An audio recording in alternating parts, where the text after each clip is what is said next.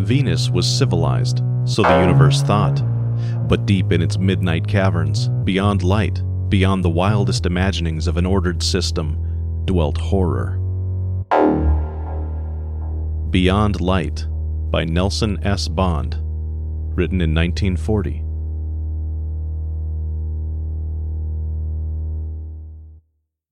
They stood in the Orestes tiny observation turret, Mallory's defiant arm still tight about the slim and lovely girl, just exactly as bull-voiced Captain Lane had found them. The shimmering reflection of the planet Venus, only a few thousand miles ahead, bathed the trim, hard-jawed man and the softly pretty girl in a gentle glow, but it failed to soothe the grizzled spaceship skipper. What in the hell does this mean? Mallory, remembering an old forgotten saying, something about a soft answer turning aside wrath, spoke rapidly. Sorry if we gave you a shock, sir, he said. But your daughter and I are engaged. Few medical men would have guaranteed Space Captain Jonathan Lane a long life at that moment. His usual ruddy face was a violent mauve-scarlet, his eyes hot pinpoints of anger, his lean, hard body was a-tremble with emotion. Engaged. Engaged? He made a convulsive motion. Did you say engaged? To this inane young fool? You're talking nonsense. Go to your cabin, girl. Dorothy Lane sighed and looked hopefully up at Mallory. Tim Mallory had forgotten his old and wise quotation. Why not engaged? He snapped. What have you got against me? What? Growled Captain Lane. He asks me what? He had a reason, one which he shared with all fond parents who have ever seen a beloved child slipping from their arms. Jealousy. Jealousy and grief. Now his mind pounced on a substitute for the true reasons that he would not, could not name. Well, for one thing, he said curtly, you're not a spaceman. You're nothing but a blasted Earth lubber. Mallory grinned. You can hardly call me an Earth lubber, Captain. I spent two years on Luna, three on Mars. I'll be five or more on Venus. Ha! Luna, Mars, Venus. You're still a groundhog. I'll not see my girl married to a money-grubbing businessman, Mallory. Tim's not a businessman, broke in Dorothy Lane. He's an engineer. And anyone seeing her young fury would have smiled to note how much alike she was to her bucko space captain father. Engineer? Nonsense. Only an astrogation engineer deserves that title. He's a... a what is it you do? Build ice boxes? I'm a calorimetrical engineer, Mallory answered stiffly. My main job is the designing and installation of air conditioning plants where they are needed. On airless Luna, the cold Martian deserts, here on Venus, the simple truth is... The simple truth is, stated the skipper savagely, that you're a groundhog and a damned poor son-in-law for a spaceman. You being what you are and Dorothy being what she is. I say the hell with you, Mister Mallory. Perhaps I can't prevent your marriage, but there's one thing I can do, and that is wash my hands of the two of you. He watched them, searching for signs of indecision in their eyes. He found instead... and with a sense of sickening dread, only sorrow. Sorrow and pity and regret. And Tim Mallory said quietly, I'm sorry, sir, that you feel that way about it. Lane turned to his daughter. Dorothy? He said hoarsely. I'm sorry, too. Her voice was gentle but determined. Tim is right. We... Then her eyes widened, sudden panic lighted them, and her hand flew to her lips in a gesture of fear. Something's wrong! Venus! The ship!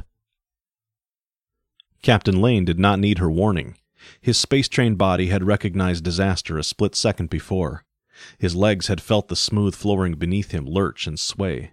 His eyes had glimpsed, through the spaceport, the sudden looming of the silver disk toward which they had been gliding easily, but were now plunging at headlong, breakneck speed. His ears howled with the clamor of monstrous winds that clutched with vibrant fingers the falling Orestes. In a flash he spun and fought his way up a sharply tilting deck to the wall audio, thrust at its button, bawled a query. The mate's voice, shrill with terror, answered, The Dixie Rod, sir! It's jammed! We're trying to get it free, but it's locked! We're out of control! Up rockets! Roared Lane. Up rockets and blast! They're cut, sir! The hypo's cold! We'll have to abandon ship! Abandon ship? Tim Mallory did not need Dorothy's sudden gasp to tell him what that meant to the trio caught in the observation turret. Earth lubber he might be, but he knew enough about the construction of spacecraft to realize that there were no auxiliary safety sleds anchored to this section of the Orestes. Venus was no longer a beaming platter of silver in the distance. They had burst through its eternal blanket of cloud. Now, the world below was no longer a sphere. It was a huge saucer of green, swelling ominously with each flashing second. Tempests screamed about them, and the screaming was the triumphant cry of hungry death. No ships, no time to seek escape. Life, which had but recently become a precious thing to Tim Mallory, was but a matter of minutes. He saw the agony of indecision on Captain Jonathan Lane's face, heard, as in a dream, the skipper delivering the only possible order. "Very well, Carter, abandon ship!" And the pilot's hectic query, "But where are you?" "Never mind that. Cut loose, you fool." "No, Captain, you're below. I, I can't let you die. I'll keep trying." "Abandon ship, Carter. It's an order." And the faint, thin answer, "Aye, sir." Silence. Tim turned to Dorothy, and from somewhere summoned the ghost of a smile. His arms went out to her, and as one in a dream she moved toward him. There was at least this. They could die together. And then Captain Lane was between them, bellowing, commanding, pushing them apart. "Avast, you two! This is no time for play acting. Mallory, jerk down those hammocks. Tumble in and strap yourselves tight. It's a chance in a billion, but..." Tim swung into motion. The old man was right. It was a slim chance, but a chance. To strap themselves into the pneumatic hammocks used by the passengers at times of acceleration, hope that by some miracle the Orestes would not be crushed into a metal pancake when they crashed, pray that it might land on a slope or some yielding substance. It was a breathless moment and a mad one. Frenzied winds and the groan of scorching metal, the thick panting of Captain Lane as he strapped himself into a hammock between Tim and Dorothy, Dorothy's voice, "Tim, dear," and his own reply, "Hold tight, youngster." Then, heat increasing, heat like a massive fist upon his breast, hot beads of sweat, salt tasting on his lips, an ear-spitting tumult of sound from everywhere, a swift, terrifying glimpse of solid earth rushing up to meet them, the last wrenching shudder of the Orestes as it plunged giddily groundward. Heat, pain, flame, suffocation, then darkness. Out of the darkness, light. Out of the sultriness, a thin, cool finger of breeze. Out of the silence of death, life. Tim Mallory opened his eyes, and a thick, wordless cry of thanksgiving burst from his lips as he stared about him. The impossible had happened.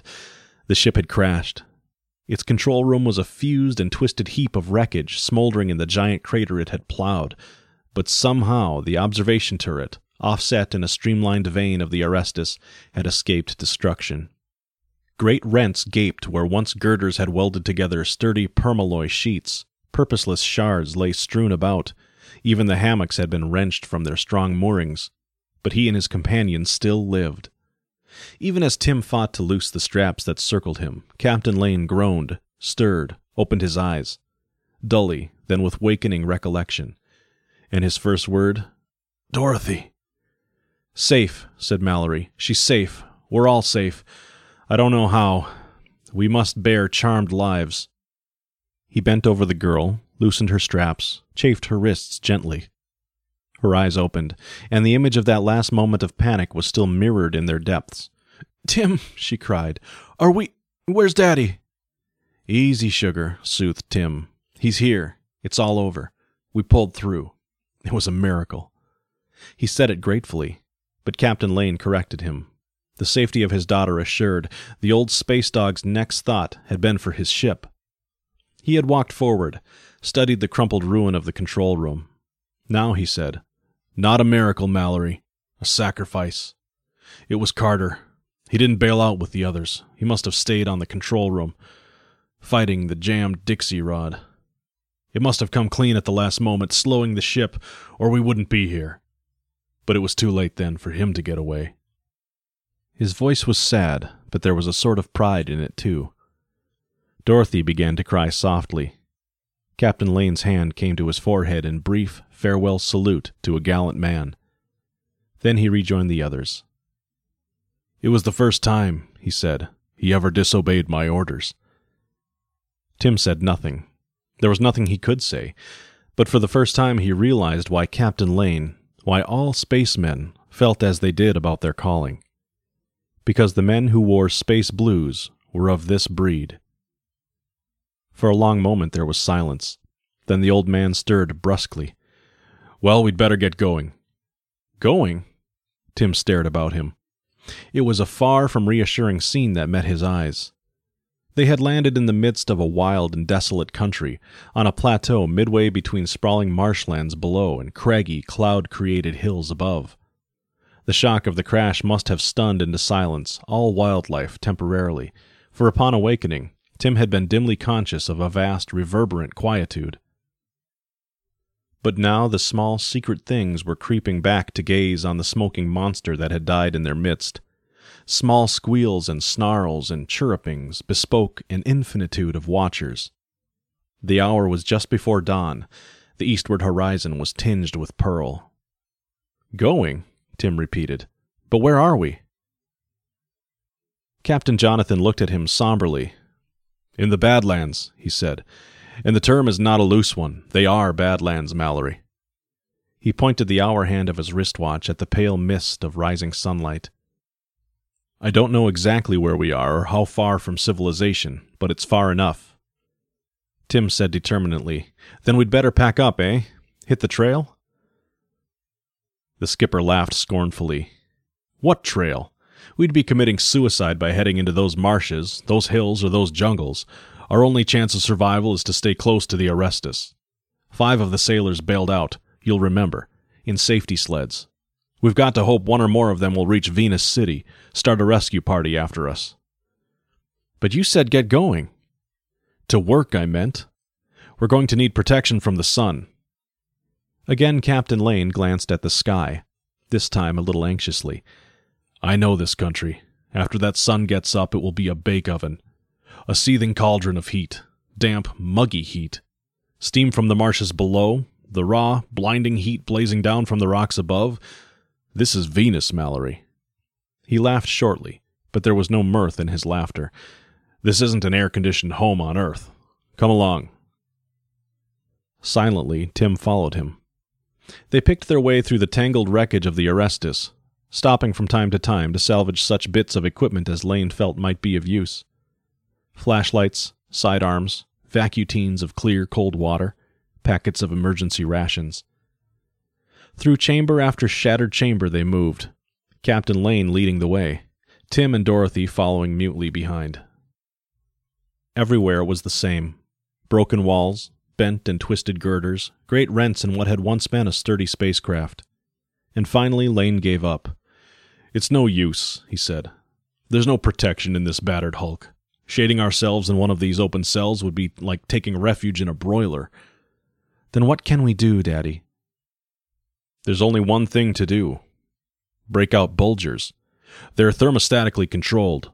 We'll keep cooler in spacesuits than anything else. Mallory, you remember where they were? Yes, sir. Tim went after the spacesuits, grateful for a chance to contribute in some way to their common good. The storeroom in which the bulgers had been locked was no longer burglar-proof. One wall had been sheared away in the crash as if cleft with a gigantic axe. He clambered into the compartment, broke out three bulgers, gathered up spare oxytainers for each of them. He had just finished lugging the equipment out of the storeroom, sweating from the exertion of lifting three heavy spacesuits beneath a sun which was now glowing brazenly in an ochre, misted sky, when a sharp cry startled him. "Daddy, behind you!" It was Dorothy who screamed the warning, and then, "Tim! Tim!" "Coming!" roared Mallory. He was scarcely conscious of the weight of the bulgers now. In a flash he was plunging toward the source of the cry, tugging at the needle gun in his belt. But before he had taken a dozen steps, "Never mind, Mallory!" roared Captain Lane. "Stay where you are! Back, you filthy—" There came the sharp, characteristic hiss of a flashing needle gun, the ploup of some unguessable, fleshy thing exploding into atoms. "Stay where you are! We'll come to you! Quick, Dorothy!" Then their footsteps pounding toward him. Dorothy rounding a bend of the ship, white-faced and flying, Captain Lane on her heels. covering their retreat with his gun. As Mallory sprang to join them, Lane flashed him a swift glance and tossed curt words of explanation. Protoballs! Giant filthy amoeba! Pure protide matter! Ah! Scorched that one! Damn needle guns won't stop him, though. Just slows him down. Only thing'll kill him is an acid spray. We've got to get out of here. But where, Daddy? Got those bulgers, Mallory? Climb into 'em, and hurry. Saw caves in the mountainside up there. They won't enter caves. Needs sunlight. Look out! Again that sharp, explosive hiss. Mallory leaped back, feeling the brief, furtive brush of something foreign across the toe of his boot. The attacking protoballs were of all sizes. They ranged from huge, oily, glistening, foul-odored spheres to tiny globules the size of a baseball. One of the latter size had rolled swiftly toward him. For a second, before Captain Lane's gun splashed flame upon it, it had come in contact with Mallory's foot. Where it had touched was now a patch of crumbling gray that had been leather. "Eat anything," rasped Lane. "Didn't touch you, eh, Mallory? Good. Start backing away, and get into the bulgers. Move." Mallory climbed swiftly into his spacesuit. Its weight disappeared as he touched the grav control button. The heat which had begun to oppress him fled too when he closed the faceport. He touched Lane's shoulder, thrust the remaining bulger at him. "I'll hold them while you get into it." And he did. It was an unequal battle, though. The protoballs were the next thing to imperishable. The needle gun could not destroy them. It only slowed them down. An occasional perfect bullseye shot, striking a vulnerable spot, would burst a protoball into a thousand pieces. But when that happened, each of the pieces, amoeba-like, curled instantly into a tiny daughter protoball and surged forward again. Yet there must have been some elementary nervous system in these creatures, for while it could not kill them, still they seemed to fear the flaming ray of the needle gun, and it was to this fear that the trio of Earthlings owed their existence during those next hectic minutes while they stumbled, ever backward and upward, giving ground steadily, toward the cave mouth Captain Lane had pointed out on the hillside. Tim did not even know the cave was near. Shoulder to shoulder with the old space captain, he maintained a rearguard defense against the protoballs, gun flaming without cessation, his eyes aching from the strain of constant watchfulness against an unexpected flank attack. And then... And then, suddenly, incredibly, a shadow fell under his stumbling feet. At that line of division between glowing sun and somber shade, the protoballs stopped, quivering and oozing viscous droplets of slime, hesitated and turned away. Lane's roar was gleeful. "Good work, young fellow! We made it!" They were safe in the black harbor of the cave. When he turned to stare into the depths beyond him, at first he could see nothing but a great orange ball, which was his photo image of the dazzling sunlight whence they had fled. Then tortured nerves surrendered to the soothing dark, and he could see that they stood at the mouth of not a cave, but a great many-corridored cavern that stretched, for all Mallory could tell, clear down into the murky bowels of Venus. Jonathan Lane was loudly exuberant. "This is fine," he declared. "We owe those greaseballs a vote of thanks. This is an ideal refuge, shady and cool and safe, and look, we can even see the ship from the heights here. If anyone, I mean when they come to rescue us, we can signal them." Mallory hoped the slip had passed unnoticed by Dorothy. "If anyone," the skipper had started to say, which meant that he, too, had misgivings as to the likelihood of rescue. But that was a question Mallory would not press. He hurdled the awkward moment with a swift response. "We'll have to have something to signal with, sir. Our bulger audios won't operate that far, will they? We'll have to build a fire or at least have one ready to be kindled when they arrive." "Right," agreed the skipper. "But we can't gather wood until those protos have gone away. We'll take care of that later. Meanwhile..." He glanced into the jetty depths beyond them. "It will be some hours before we can expect to get relief. Time to waste. Why not amuse ourselves by exploring this cave?" Explo- began Tim. It was a childish idea. One so ridiculous, in fact, that it was on the tip of Mallory's tongue to make caustic rejoinder to Lane's suggestion. But even as the comment trembled on his lips, his eyes met those of the captain, and in Lane's shrewd, pleading glance, Tim found a reason and an answer for this subterfuge. Lane feared the very thing which he himself had dreaded. This cave might be their refuge for a long, long time. There might be no rescue party. If so, and since a trek across the Badlands was suicidal, their only chance for ultimate salvation was to find a place where they could live. This cave was such a place. If it had water, and if it were undenizened by wild beasts, if in it, or near it, they could find food. He hoped his voice was not too suspiciously hearty. "Great idea," he agreed. "Splendid. It should be a lot of fun. What do you say, Dorothy?" Dorothy looked from her lover to her father, back to her lover again, and her voice was grave and fearless. "I say," she said quietly, "you are the two finest men who ever lived, but you're not fooling me for a moment. I know very well why we must explore this cave, and I say let's start." There came swift lightness and heartwarming humor to her tone. After all, if a gal has to keep house in a place like this, she ought to know how many rooms it has. Tim looked at her long and gravely. And then, "You," he said, "are swell. Once I called you wonderful. I didn't really know then." "Wonderful?" snorted Captain Lane. "Of course she is. She's my daughter, isn't she? Well, come along." Grinning, Tim fell in behind him, and into Stygian darkness, preceded by a yellow circle from the flashlight of the Orestes skipper, moved the marooned trio. The main cave opened out as they picked their path forward, the walls pressed back, the ceiling lofted, until they were standing in a huge arched chamber almost two hundred feet wide and half as high. This amphitheater debouched into a half dozen or more smaller corridors or openings. For a moment Captain Lane stood considering these silently. Then he nodded toward that on their extreme left. "Might as well go at it in an orderly fashion. We'll try that one first. No, wait a minute." He halted Tim, who had pressed obediently toward the corridor mouth. "Try not to be a groundhog all your life, Mallory. You should know better than to stroll aimlessly around a place like this. A confounded labyrinth, that's what it is. If we got lost down here, we might spend the rest of our natural lives trying to find a way out." He slipped his needle gun from his bulger belt, let its scorching ray play for an instant on the rocky floor of the cavern. Hot rock bubbled, and a fresh new groove shone sharply in the shape of an arrow.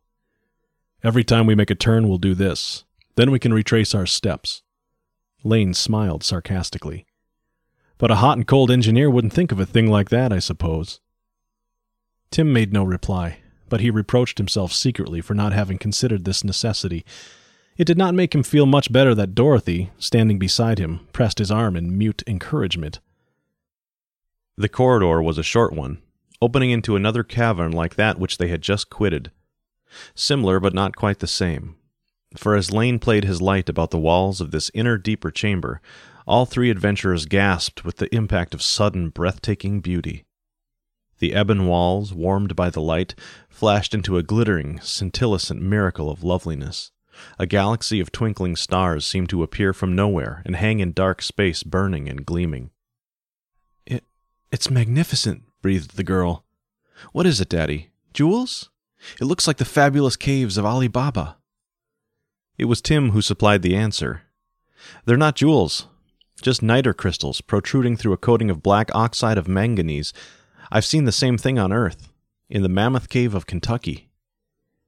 And they moved on, deeper and yet deeper into the Lethean depths, pausing from time to time to char a signpost for their retreat.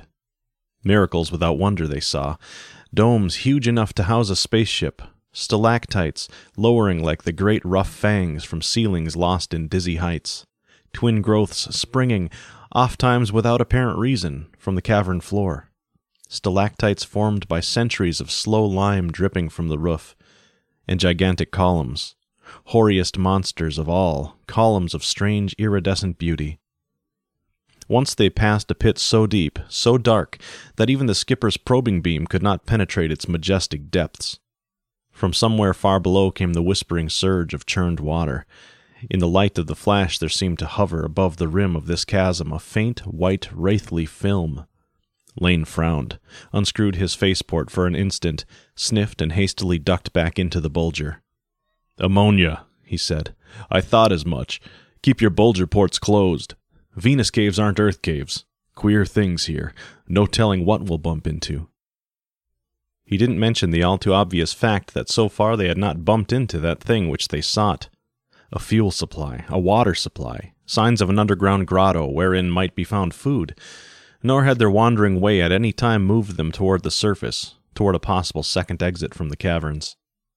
Their movement was ever down, deeper into the bowels of this weird fairy wonderland. Once, for a heart-stopping moment, they thought they had found their desire.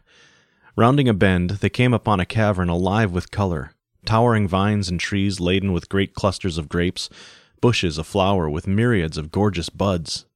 Dorothy sprang forward with a cry of joy, but when she touched one of the mock roses, it shattered to a fine white powdery snow. Upon investigation, the trees, the vines, and grapes turned out to be of the same perishable nature. And Tim remembered their name. Olyphylites, he said. Sulfate of magnesia and gypsum. Mother Nature does repeat herself, you see. She uses the same forms, but these are lifeless mimicry. And he looked at his watch. Guess we'd better turn back, eh, Skipper? We've been two hours on the prowl, and there doesn't seem to be anything in this direction. Shall we go back and try another corridor? Lane nodded slowly. I suppose so, but while we're this far, we might as well peek into that next cavern.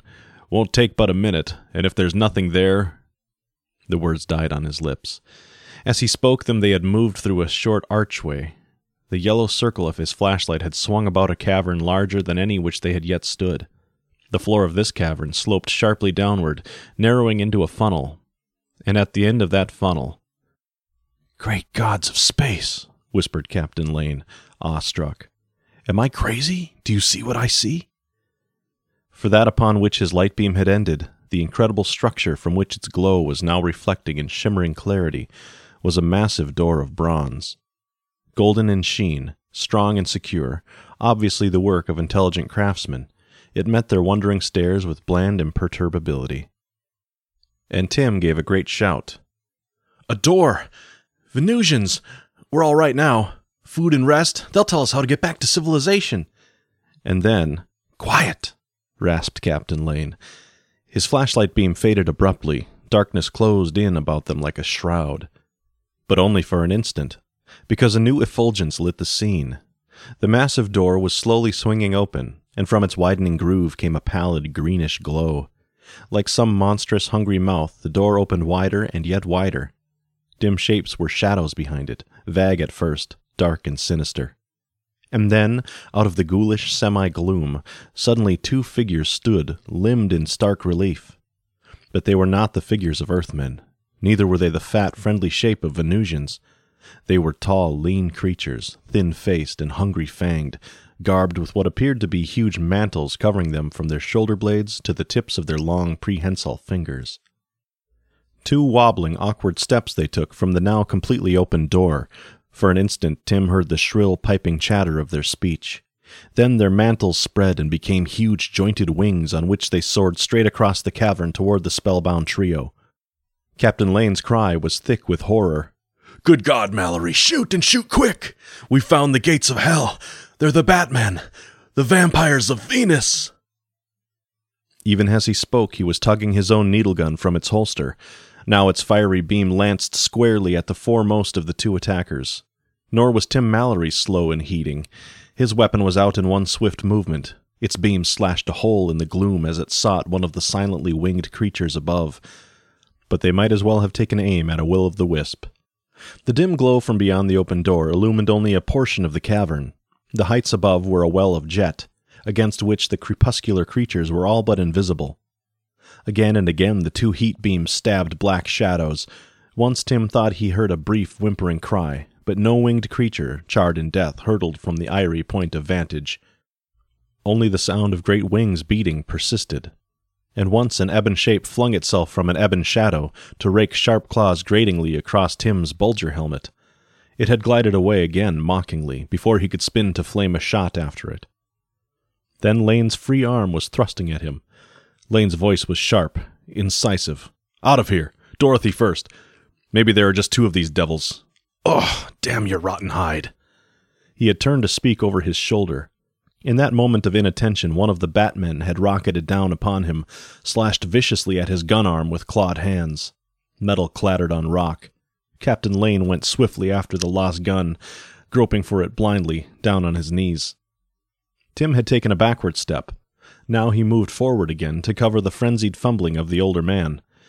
His eyes were suddenly dazzled as Lane, desperate, used his flash to search for the weapon. And the skipper groaned. "It's gone! It fell down that fissure! Mallory, quick! Do you have another gun? They're closing in." Beads of cold sweat had suddenly sprung out on Tim Mallory's forehead. Not only did he not have another gun, but the one he now held was about to become useless. A dim shape wheeled above him. He pressed the trigger, but no red flame leaped from the muzzle, just a sputtering ochre ray that simmered into nothingness a few feet above his head. The gun's charge was practically exhausted. Battle with the protoballs, the constant drainage of raying their route turns, these had done it. There were fresh capsules in his ammunition kit, but in the length of time required to recharge the gun. "A minute!" he cried. "Fight him off a minute! I have to—" And he reached for a new capsule. But the skipper, misunderstanding, impatient, turned peril into disaster with his next impetuous move. "Don't stand there like an idiot, you earth lubber!" he howled. "Here, give that to me!" And he jerked the useless weapon from Tim's hand. For a stark instant, Tim was wrenched in a vice of indecision. To fight the winged demons without a weapon was madness. Wisdom lay in hurrying back to the ship, equipping themselves with new guns. But, but Lane had said that these Batmen were vampires. The vampires of Venus, he had said. And Tim had heard stories. The word vampire meant the same in any language, on any planet. But there was Dorothy to consider, too. He groaned aloud. His instinct bade him plunge forward, weaponless or not. Common sense advised the other course. And then, in a split second, the decision became no longer his to make. For as if the victory of the two first Batmen had determined the action of the entire clan, out of the bronze gateway flooded a veritable host of the sickening winged creatures. Then a battering ram smashed him crushingly, and he choked, gasped, felt the weakness of oblivion well over him like a turgid, engulfing cloud. He was conscious of raking talons that gripped his armpits, of sudden, swift, and dizzy flight, of a vast aching chaos that rocked with hungry, inhuman mirth. Captain Lane's voice was an eon away, but it came closer. It said, "Be all right now. You must have been in a hell of a fight, boy." And Dorothy was beside him, too. There were tears in her eyes, but she shook them away and tried to smile as Tim pushed himself up on one elbow. Tim's head was one big ache, and his body was bruised and sore from the buffeting of the Batman's hard wings. He looked about him dazedly. W- where are we? The room was a low-ceilinged, square one. It had but one door, a bronze one similar in design, but smaller than the gateway that had led to the city of the vampires. Elsewhere the walls were hewn from solid rock. "Where are we?" he repeated. He started to unscrew his faceport, but the skipper stayed his hand. "Don't, Mallory. We tried that. It's impossible. The air's so ammoniated it would kill you. From that." He pointed to a trough-like depression in the room. A curious arrangement, probably for purposes of sanitation. Liquid ammonia, or something akin, entered the trough through a gushing tube set low in one wall, transversed the room, and exited through a second circular duct. These were the only openings in the chamber, save for— Tim glanced up, noticed several round holes. He studied these curiously. Lane answered his unspoken query. "Yes, that's right. Ventilation. These devils may be inhuman in form, but they're clever. They've built this underground city, equipped it with heat, light, ventilated it to maintain circulation." There was something wrong there. Tim frowned. "Ventilation? Yet you say the stream is ammoniated enough to kill a man. Then how do they live?" "They're not men," replied Lane bitterly. "They're vampires. Heaven knows how they can breathe this atmosphere, but they can. The ingenious, murdering—" He didn't complete the sentence, for at that instant there came the scrape of movement outside their dungeon door. The door swung open. A Batman entered. His hooked claw signaled them to come forth. Tim glanced at the older man. Lane shrugged resignedly. "There's nothing else to do. Maybe we can strike a bargain with them. Our freedom for something they want." But there was no hope in his voice. Tim threw an arm about Dorothy's shoulders. They followed their guide out of the room. There, a cordon of other bat creatures encircled them, and Tim, for the first time, got an opportunity to see his captors at close range. They weren't much to look at. They were such stuff as nightmares are made of. Tall, angular, covered from head to toe with a stiff, glossy pelt of fur. Their faces were lean and hard and predatory, their teeth sharp and protruding. Their wings were definitely chiropteric. The wing membranes spanned from their shoulders to their claws, falling loosely away when not in use, and were anchored to stiff, horny knobs at clavicle and heel. They walked now, guarding their captives, but it was apparent that flight was their usual method of locomotion. Anything else would be awkward, for their knees bent backward, as did the knees of their diminutive earthly prototype. They turned at last into a huge chamber, and before them, perched obscenely on a platform elaborately laid with jewels and tapestries, was the overlord of the Harpies. No man, by the wildest stretch of the imagination, could have considered any of the vampires attractive. But of all they had seen, this monster was the most repugnant. It was not only that his frame was tauter, skinnier than that of his fellows. It was not that his furry body was raw and chafed, as if from ancient, unhealed sores. It was not only that his pendulous nose-leaf perpetually snuffled, pulsed above a red-lipped, vicious mouth.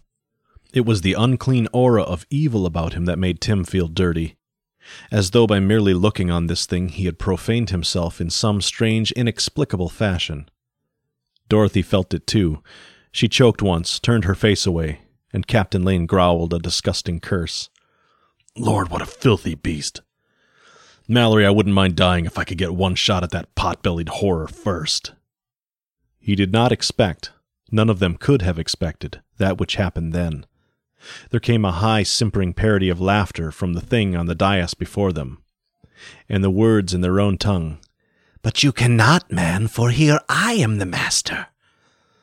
Lane's jaw dropped. His eyes widened. Tim Mallory felt the small hairs at the nape of his neck tighten coldly. The bat thing could speak. Was speaking again, its cruel little mouth pulled into a grimace remotely resembling a grin. "You are surprised that I speak your language? That is amusing. But you are just the first of many who will soon discover how foolish it was to underestimate the intellect of our ancient race. With fire and flame you forced us to the caverns, man-thing. But we are old and wise. We built our cities here, warmed them against the dreadful damp and cold. Soon we shall burst forth in all our might. And when we do..." He stopped abruptly. The tensing of his claws told the rest more eloquently than his words. He rapped a command to one of the guards.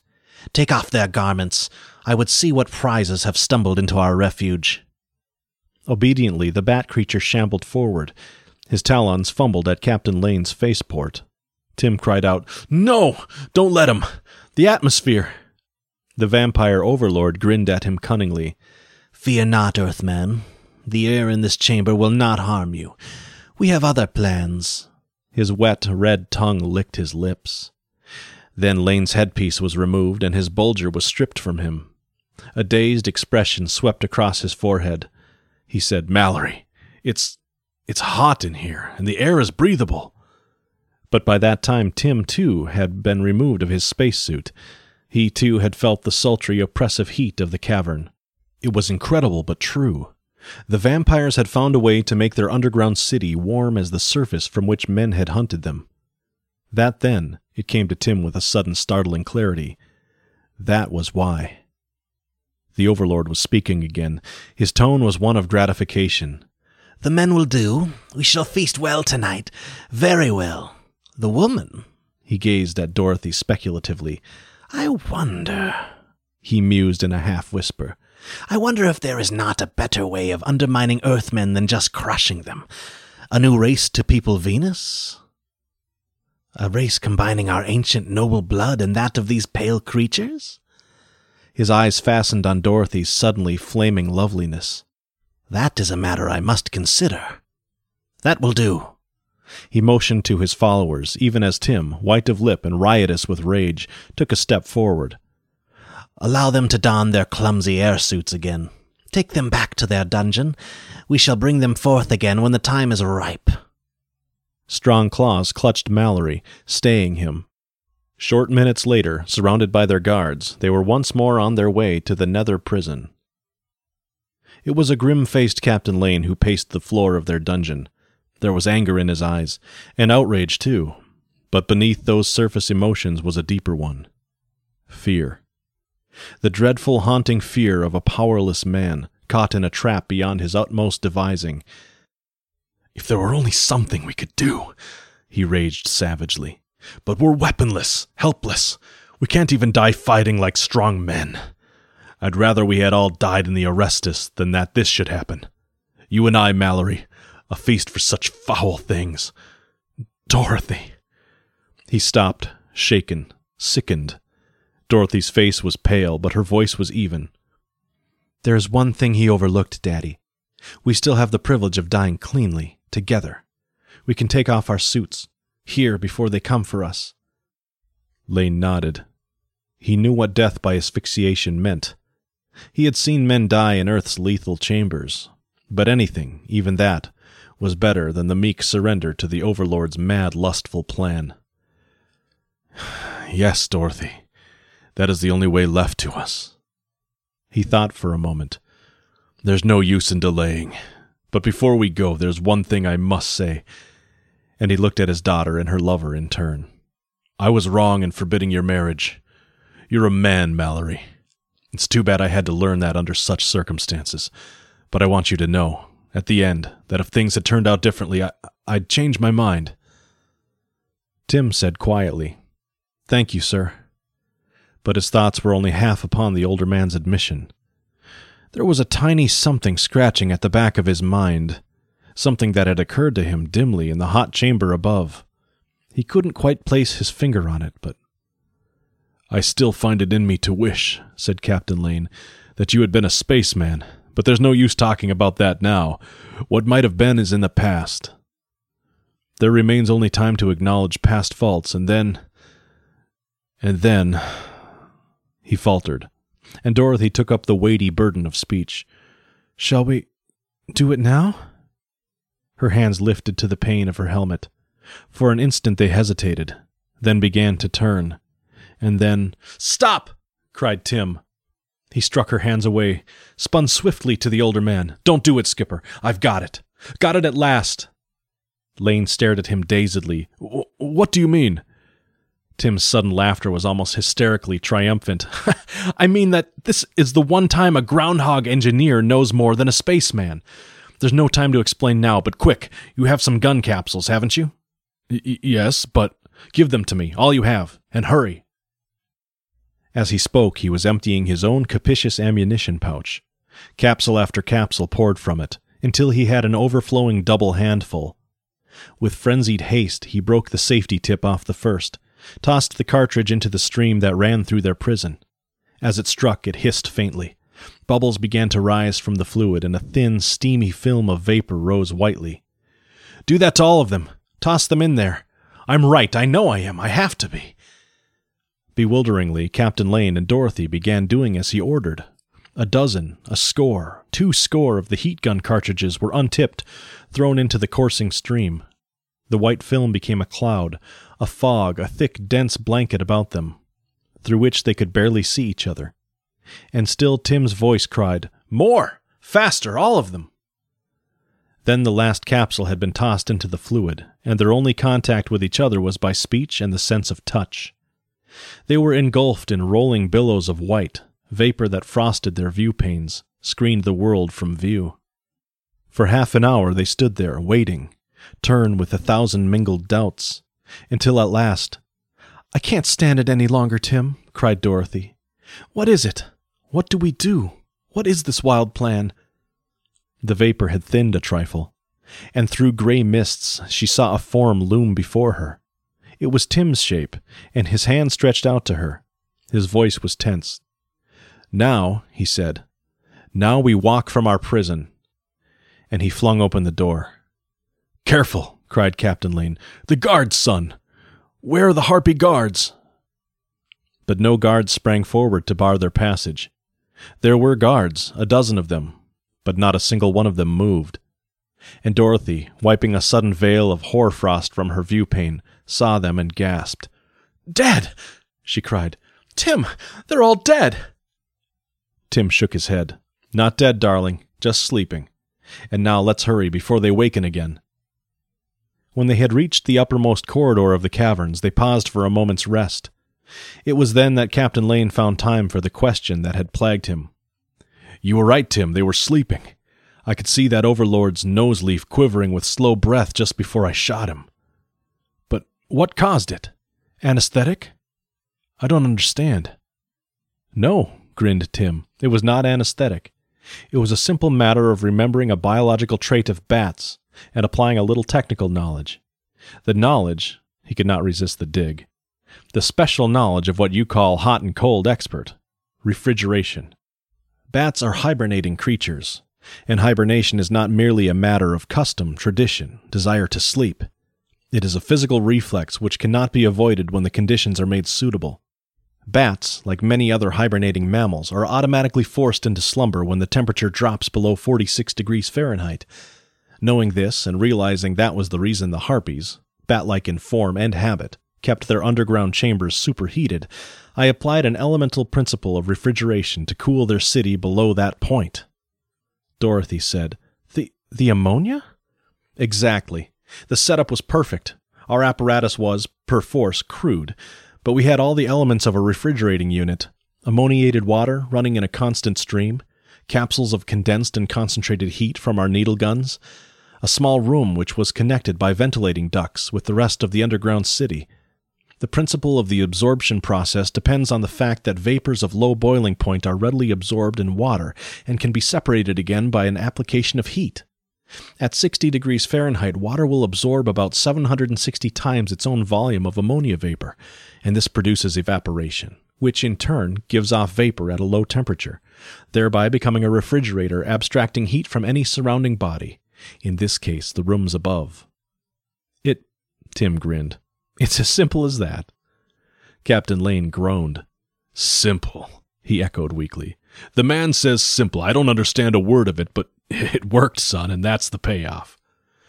"No, sir," said Tim promptly. "What? What's that?" "The payoff," persisted Tim, "comes later, when we get back to civilization. You said something about removing your objections to our marriage, remember?" Captain Jonathan growled and stood up. "Confound it. Do you think of everything? Well, all right then. I'm a man of my word. But when we get back to civilization may be a long time yet." "I can't wait," grinned Tim. "But I've got a feeling I won't have to wait long. Maybe I'm psychic all of a sudden. I don't know. But somehow I've got a hunch that when we get to the cave mouth, we're going to find a rescue party waiting for us up there. I just feel that way." "Huh," snorted Lane. "You're a dreamer, lad. A blasted, wishful dreamer." But it was a good dream, for the hunch was right.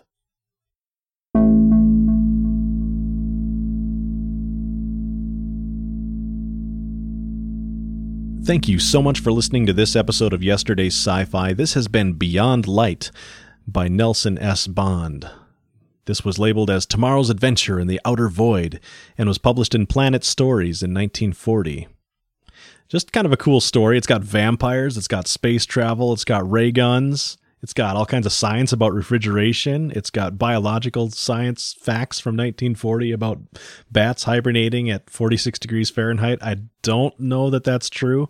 I don't think you could just put a bat in a refrigerator and have it fall asleep and hibernate that quick, but um, it was a good, good, interesting escape plan on their part. So for all things Yesterday Sci-Fi, head on over to yesterday sci fi dot com or hit me up on Twitter at Yesterday Sci-Fi. This has been Adam Tagaro reading Yesterday Science Fiction to you.